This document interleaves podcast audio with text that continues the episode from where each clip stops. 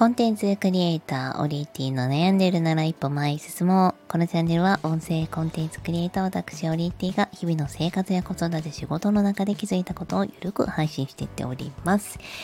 ポジのパーソナリティも4年目になりました。ということで、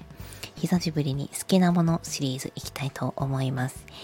えー、このスタンド FM もゆるく始めて、いつからだっけ？でももうすぐ100配信なんですよね。えー、今日が95回目ということで、100回目までは好きなものシリーズで埋め尽くす作戦でございます。ということで今日は好きな季節。えー、私、夏がめちゃくちゃ好きなので、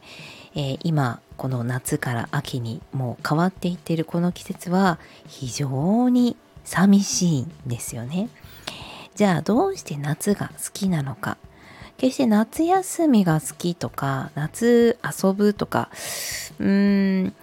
なんていうのかな。まあ、夏フェス、音楽フェスは好きですね。日焼けとかも気にせず音楽を楽しんでビールを飲んでみたいなそんな夏の休暇を社会人時代は過ごしていましたでそういうの抜きにしても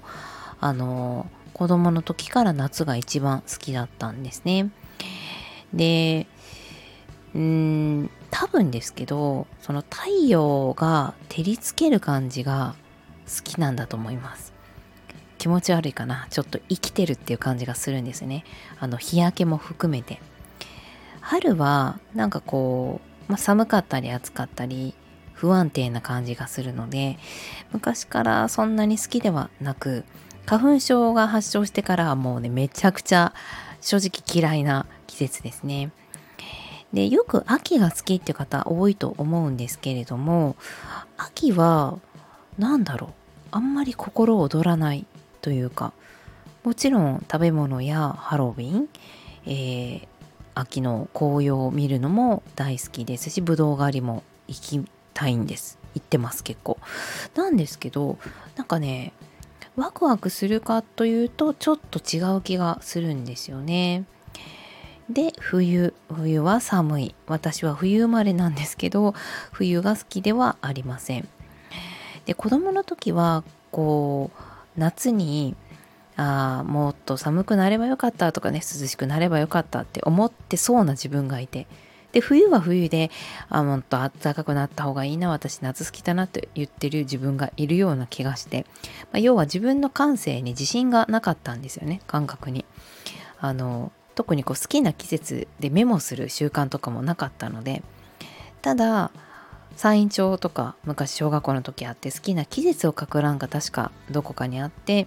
夏って書いた時に「え夏好きなの?」って珍しいねって言われたところからあ私夏好きなんだって意識をし始めた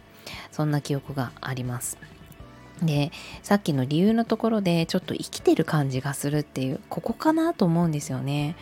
お風呂もすごく厚めが好きですしあのぬるめだとなんか物足りない。なのでサウナは好きだけど岩盤浴は嫌いなんです。えー、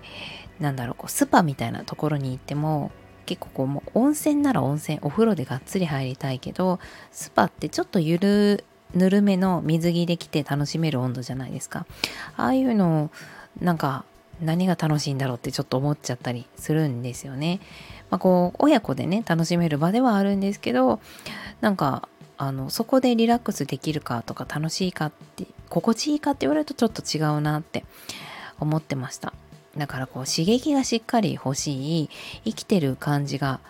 えー、欲しいでそれは夏はもう暑いし汗もかくしでも汗をかいた後お風呂に入ってすっきりするとか何かこう自分が生きてるっていう代謝をして しっかりしてるって感じがすごくするから好きなんじゃないかなと思ったそんなお話でございました。